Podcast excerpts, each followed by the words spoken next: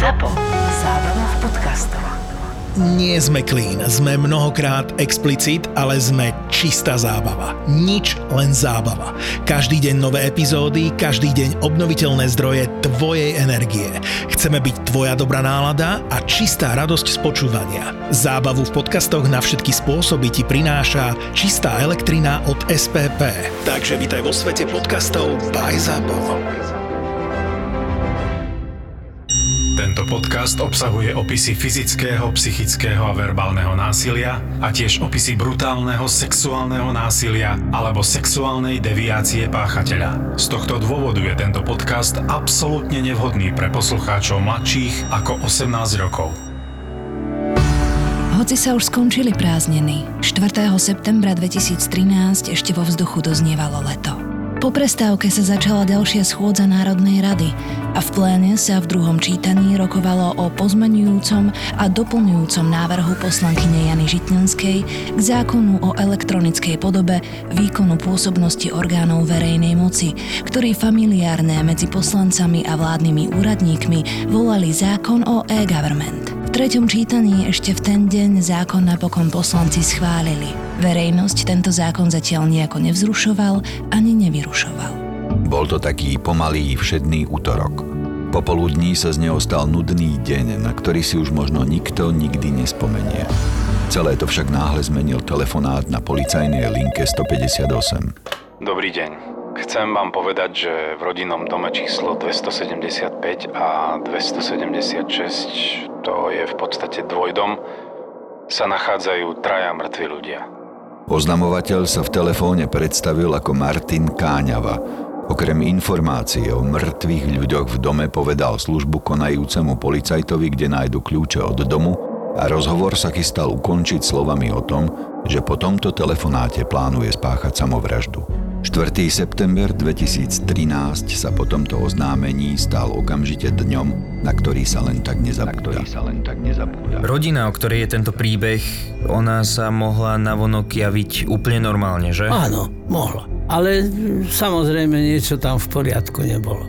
Tento prvý dojem, ktorý mám z toho, keby som už nič ďalšie o prípade nevedel, len to, čo si mi teraz povedal, tak by som povedal, že najpravdepodobnejšie to bola rozšírená samovražda.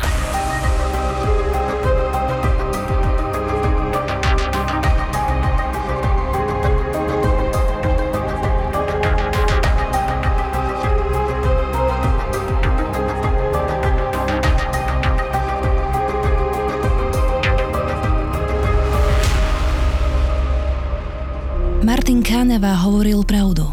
V rodinnom dvojdome v Bystričke v dedinke nedaleko Martina ležali tri mŕtve telá. Dve dospievajúce dievčatá a jedna pani dôchodkyňa. Dievčatá, Veronika a Martinka, mali prestrelené hlavy. Ten, kto volal na políciu, sám bývalý policajt Martin Káneva, bol otcom dievčatiek. Tretiu obeď, 84-ročnú Annu Oravcovú, tiež zastrelili. Bola to teta Martina Káňavu.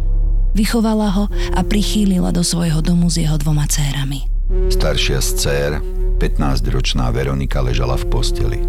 Mala prestrelenú hlavu z bezprostrednej blízkosti. Podľa polohy a ostatných znakov na tele sa zrejme pred tým, ako ju strelili do hlavy, bránila. Mladšia, 13-ročná Veronika ležala na zemi. Aj na nej objavil obhliadajúci lekár známky, ktoré jasne poukazovali na to, že sa bránila pred tým, ako ju zastrelili. Jediný, kto zrejme pred smrťou nebojoval o život, bola prateta dievčatiek, pani Anna. Ležala v posteli s prestrelenou hlavou, bez známok zápasu. Veronika aj prateta, ktoré boli v posteli, prikryl vrah perinou. Podľa zranení, ktoré objavili lekári na telách dievčatiek, urobili policajti aspoň základnú rekonštrukciu, čo sa asi v dome stalo. Podľa všetkého prvou obeťou, ktorú páchateľ zastrelil, bola pani Anna. Na jej tele nenašli žiadne známky zápasu a pravdepodobne ju zastrelili v posteli, keď buď ešte spala, alebo ju náhle prekvapili. Streľba, ktorá zabila pani Annu, s najväčšou pravdepodobnosťou prebudila starší z dievčat, Veroniku, a keď sa ju pokúsil páchateľ zastreliť, rovnako ako jej pratetu, v posteli, začala sa brániť. Výstrel zblízka, do hlavy, ju však usmrtil skôr, ako sa jej niečo podarilo. Najmladšia obeď, iba 13-ročná Martinka, ležala na chodbe. Evidentne sa pred smrťou vrahovi bránila. Zrejme sa snažila ujsť. Nepodarilo sa jej to. Páchateľ aj jej prestrelil hlavu. Pri prehliadke našli policajti v dome 1012 kusov streliva. Nenašli však zbraň, pištoľ ČZ 75-9 Luger, ktorú mal oznamovateľ popravy Martin Káňava v dome v Bystričke v legálnej držbe. Policajti vyhlásili po Martinovi Káňavovi pátranie s tým, že je potrebné byť veľmi opatrný, pretože je zrejme ozbrojený a veľmi nebezpečný. Ráno 5. septembra 2013 Martina Káňavu našli. S fľašou vína sedel na posede v nedalekých poliach za obcov Turčiansky Peter. Mal prestrelenú hlavu. Prvé, čo ma napadlo, že či by nemohlo ísť o rozšírenú samovraždu. Pár vecí mi tam ale nesedí. Napríklad to, že on ich zabil niekoľko dní predtým, než tú samovraždu spáchal. Ja som si skôr túto diagnózu spájal s takým, že ten človek, ten vrah sa v zápäti na to zastrelí. Úplne vylúčiť túto možnosť nemôžeme, i keď vzhľadom na to, že uplynuli 3 dni od spáchania trojnásobnej vraždy po oznámenie tohto skutku a vlastnú samovraždu, tak by svedčili proti rozšírenej samovražde. Takže musíme hľadať nejaké iné, aj nejaké iné alternatívne vysvetlenie. Či to bola chladnokrvná vražda, alebo to bola vražda spáchaná vo veľkom rozrušení, to zatiaľ z toho, čo si mi povedal, nemôžem usúdiť, i keď rodina navonok mohla pôsobiť viac menej vyrovnaným a harmonickým a nenápadným spôsobom, ale extrémne rozrušenie, napätie, úzkosť, depresívna úzkosť, v ktorom bol skutok vykonaný, nemôžeme zase tiež vylúčiť. On ich zastrelil teda aspoň tie prvé obete v spánku. To znamená, že tam k ním prišiel k spiacim, asi sa, už, asi sa už na to pripravoval to dávnejšie. A napriek tomu, že to takto prebehlo, nemôžeme vylúčiť, že išlo náhly nápad a konanie bez premyslenia ďalších dôsledkov. Prečo myslíš, že to oznámil polícii? To jeho emocionálne rozpoloženie sa budeme snažiť dešifrovať a odhaliť, ale v každom prípade nechcel, aby tie mŕtvoly, vrátane jeho mŕtvoly v tom dome ostali nejakú dlhšiu dobu. Aj takto mohol nad tým uvažovať. I keď sme stále v rovine hypotéz, v rovine dohadov. Práve každú hypotézu je treba podložiť nejakými faktmi. Až potom, ako sa našlo telo vraždiaceho otca a synovca, sa ukázalo, že kým sa zrejme sám zastrelil na polovníckom posede, žil v starom rodinnom dvojdome tri dni s mŕtvolami svojich dcer a tety. Toto odhalenie potvrdili aj kamaráti a kamarátky dievčat. Keď sa im Martinka a Veronika neozývali na mobilnom telefóne, zašli za ich otcom, aby ich vypýtali von – Odbil ich však s tým, že sú na návšteve u príbuzných. Martin Káňava po sebe nenechal žiadny list na rozlúčku a tak vyšetrovatelia nevedeli jednoznačne určiť motív vražd a samovraždy. Je to, že nezanechal žiaden list na rozlúčku nezvyčajné? V tomto prípade sa mohlo jednať o síce snahu, aby sa na to, že existujú štyri mŕtve tela, prišlo predtým, než dôjde k nejakému vážnejšiemu rozkladu tohto biologického materiálu, ale nechce, aby sa bližšie objasnili okolnosti prípadu. Čiže ako by sa hambil za ten dôvod, ktorý ho k tomu dohnal? Nevieme, či sa hambil, alebo ho tajil z nejakých iných dôvodov, ale každopádne chcel svoju motiváciu a jednoznačný dôvod, pre ktorý sa to stalo, pri najmenšom zahamliť. Zavraždil tetu, ktorá ho vychovala a svoje dve céry vlastné, céry. ktoré sám vychovával. To znamená, že ten motív musel byť dosť silný. No, musel. Predsa len tam nejaký náhly, skratkový poput môžeme vylúčiť, lebo oni od večera spali a on asi nespal, ale rozmýšľal nad tým, čo urobí. Ten líst na rozlúčku, tak ja si myslím, že to je u samovrahov pokus uzavrieť celú tú kapitolu svojho života. Myslíš si, že toto miesto mohlo v tomto prípade vyplniť to, že volal na políciu? A zase sme v rovine hypotéz, ale tu je veľká pravdepodobnosť blížiaca sa istote, že naozaj už chcel celú záležitosť definitívne uzavrieť. A to tým, že siahne na život sebe. Začalo sa s dôkladným vyšetrovaním pozadia a minulosti Martina Káňavu. Podľa vyjadrení jeho susedov mal dlhodobé finančné problémy. Zhoršovalo ich, že častejšie pil a nie vždy sa vyhol hracím automatom. Bol to bývalý policajt, pracoval pre finančnú políciu, zbor však opustil. Stalo sa to nedlho potom, ako za záhadných okolností zmizla jeho manželka, matka oboch dcer. Zostal nezamestnaný a aby sa dostal k nejakým peniazom, rozpredával majetok, ktorý zdedil po rodičoch. Nestačilo to, hoci sa aj s cérami uchýlil k svojej tete, ktorá ho vychovala – Matka Martina Káňavu sa totiž obesila, keď bol ešte malý chlapec a jeho otec si založil opakovane novú rodinu. Všetci štyria, Martin Káňava, jeho dve céry a Anna Oravcová, žili iba zo skromného dôchodku tety Anny. Celkom takú zaujímavú, ale tragickú anamnézu má, že? Nevieme, alebo nebolo doposiaľ povedané, prečo sa tá matka obesila. Toto som sa Pretože nedozvedel. bola pri- duševne chorá, pretože bola reaktívne depresívna, pretože ju otec nášho nami tu hodnoteného jedinca podvádzal, alebo že ju už chcel opustiť a našiel si inú, to nevieme. Myslím, že ideš ale správnym smerom, pretože to, čo vieme ešte o jeho otcovi, tak je to, že o, hlavný protagonista teda dnešného príbehu Martin Káňeva, tak on mal viacero nevlastných súrodencov po dedine a spoločného mali otca práve. Takže je možné, že práve aj niektoré z tých dôvodov, čo si popísal, za to mohli spustiť tú je to, reaktívnu je, to, depresiu. je to schodná cesta, ktorou sa môžeme v našom uvažovaní uberať. Zatiaľ nič lepšieho sme nevymysleli.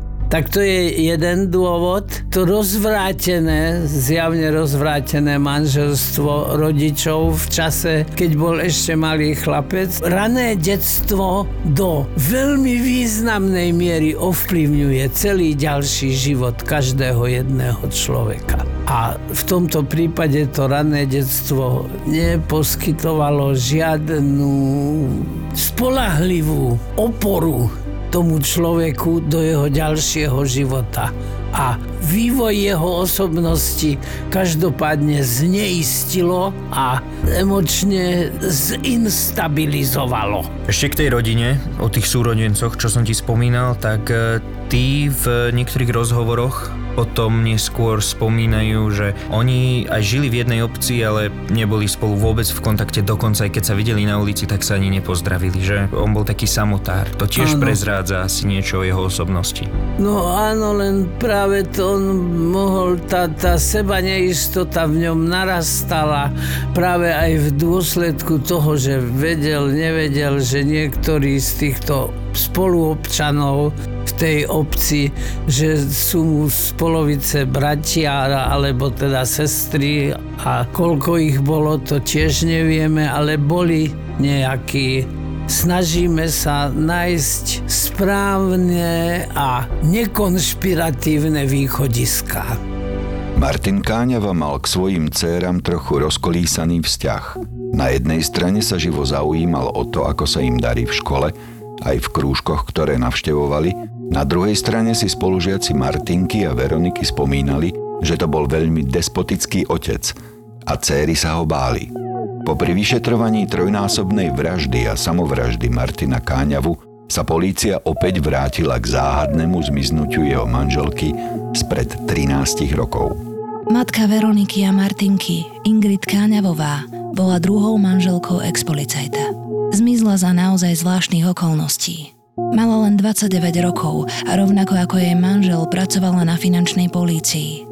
Ingrid bola na materskej dovolenke s mladšou dcérou Martinkou, keď sa manželia aj s deťmi vybrali na dovolenku do Šurian. Mali tam chalupu, ktorú dostal Martin Káňava do daru od krstných rodičov. Počas dovolenky v Šuranoch sa však Ingrid z ničoho nič stratila. Jej manžel bol podozrivý, že stojí za jej zmiznutím. Opakovane ho polícia podrobila výsluchu. Nedozvedeli sa však od neho nič viac, len to, že ráno vstal, odišiel z domu do obchodu a keď sa vrátil, manželku už doma nenašiel. Sám špekuloval o tom, že ušla do zahraničia. Ani po zdlhavom hľadaní sa však nepodarilo manželku Ingrid vypátrať. Doma na Slovensku ani v zahraničí. Nenašlo sa ani jej telo a rovnako nič, čo by akokoľvek svedčilo proti jej manželovi, že jej ublížil alebo mal akýkoľvek podiel na jej zmiznutí. Zmiznutie matky dvoch dievčat bolo o to nepochopiteľnejšie, že tí, ktorí ju poznali, O nej hovorili ako o vzornej matke. Bolo pre nich nepredstaviteľné, že by sa obetavá matka zrazu zbalila a odišla preč od svojich dvoch malých dcér, navyše keď jedna z nich ešte ani nestihla vyrásť z plienok. Susedia a známi špekulovali o tom, že Martinova manželka odhalila pokútne praktiky svojho muža na finančnej polícii. Hovorili dokonca o úplatkoch, Samozvaní vyšetrovatelia z ľudu tvrdili, že Ingrid na manžela vedela príliš veľa a preto sa jej zbavil. Nič z toho sa však nepotvrdilo. Faktom však zostáva, že je veľmi nepochopiteľné, aby sa mladá obetavá matka náhle v priebehu hodiny bez stopy vytratila od dvoch malých dcér. Jej rodičia robili Martina Káňavu jednoznačne zodpovedným za zmiznutie Ingrid. Žiadne stopy, ani telo sa však nikdy nenašli a tak napokon Ingrid Káňavovú vyhlásili za mŕtvu. Krátko po zmiznutí Ingrid opustil Martin Káňava službu u finančnej polície a začal piť. Spolu s tým sa naplno prejavili jeho finančné problémy. Nič viac sa však o tom, prečo a ako zmizla Ingrid, nepodarilo zistiť. Jediným možným dôsledkom jej zmiznutia bolo napokon to, že Martin Káňava zabil svoju tetu aj svoje dve céry.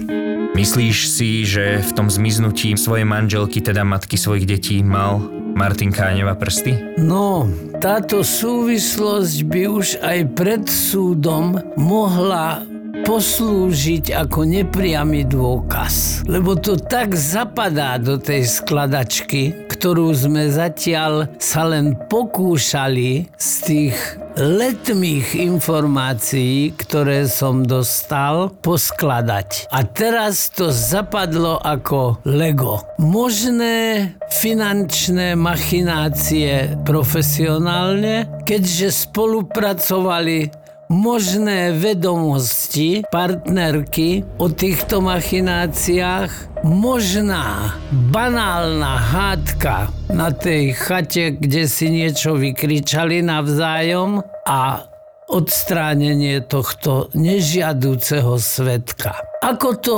zapadá do jeho osobnosti, už tak, že táto osobnosť podstúpila veľmi, veľmi taký kontroverzný vývoj. So stratou obidvoch rodičov v útlom veku v detstve, neviem, či už chodil do školy, zatiaľ bolo povedané len toľko, že bol veľmi malý tá strata rodičov takým dosť dramatickým spôsobom, lebo matka suicidovala a otec sa asi pravdepodobne ani nejako nesnažil o neho starať a našiel si nejakú ďalšiu partnerku, alebo ju už možno predtým mal. Tak tento osobnostný vývoj konečnému dotváraniu osobnostnej štruktúry určite neprospieva. A povolanie, ktoré si zvolil polícia, dopúšťal sa tam aktivít, o ktorých jeho manželka mohla vedieť, pri hádke mu to mohla vykričať. Takže zmizla to, že sa to podarilo takým dokonalým spôsobom utajiť, to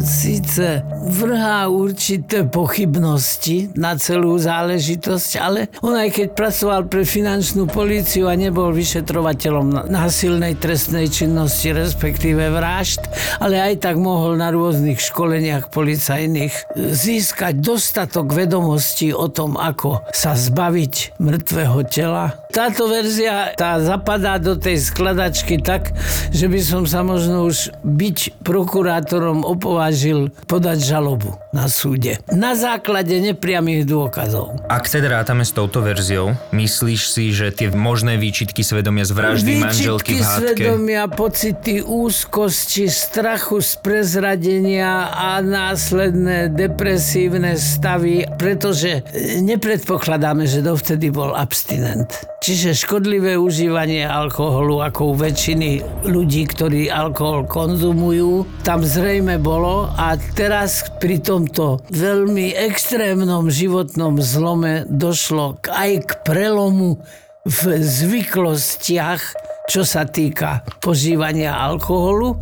A to, že si nenašiel primerané zamestnanie a že žil vlastne veľmi nedisciplinovaným a nezmyselným spôsobom života. Rozpredával majetok, rozpredával zdedený majetok a dostával sa do čoraz hĺbších finančných ťažkostí. A toto všetko mohlo prispievať k tomu, že tá jeho osobnosť sa vyvíjala takýmto už významne, extrémne poruchovým spôsobom. Čiže aby som tak ucelil myšlienku, zavraždil svoju manželku kvôli teda nelegálnym veciam, ktoré robil, keď bol u policajtov pravdepodobne a od toho momentu sa mu začal ten život Rúcať. rúcať. Áno. A to vyvrcholilo až touto trojnásobnou vraždou a následnou samovraždou. Medzi tým dochádza k depravácii vyšších citov a celkovej globálnej degradácii osobnosti. Každopádne potom by bola na vine svojím spôsobom aj depresia. Mohli by sme to tak, že proste... No, boli tam adaptačné problémy s možno aj dosť ťažkou depresiou, ktorú on autosanačne liečil konzumom alkoholu, ale po vytriezvení, respektíve blížení sa vytriezvenia sa depresia ešte viac a viac prehlbuje až po realizáciu takéhoto vražedného a sebevražedného konania. Ešte stále sa mohlo jednať o nie celkom typický priebeh e, rozšírenej samovraždy. Nemôžeme to vylúčiť. Takže toto v konečnom dôsledku vyústilo do toho strašného skutku, ktorého sa dopustil. Po smrti dievčatiek a ich pratety chodievali obyvatelia Bystričky ešte dlho zapaľovať sviečky za nešťastné obete. Doteraz zostalo nepochopené, ako mohol otec streliť do hlavy vlastným céram a tete, ktorá mu obetovala takmer všetko. A tak si Martin Káňava napokon vyslúžil prezývku Kat z Bystričky. 4. september 2013 sa vďaka nemu stal dňom, na ktorý sa už nedá zabudnúť.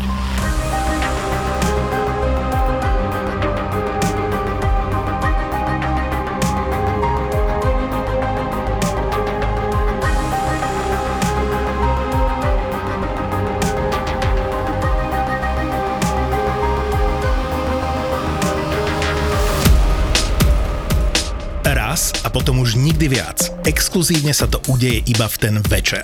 Bude to epizóda, ktorú ste ešte nepočuli a inde ju ani počuť nebudete. Tvoja jediná šanca vidieť a zažiť to je kúpiť si lístky na výnimočný podcastový večer. Zapo naživo, Double Pack, Vražedné psyché, psyché a Doktor má Filipa. Filipa. Spolu v jeden večer. Vo štvrtok, 1. decembra v Bratislavskom Lunabare. Lunabare. Vstupenky kúpiš iba online na zapotur.sk.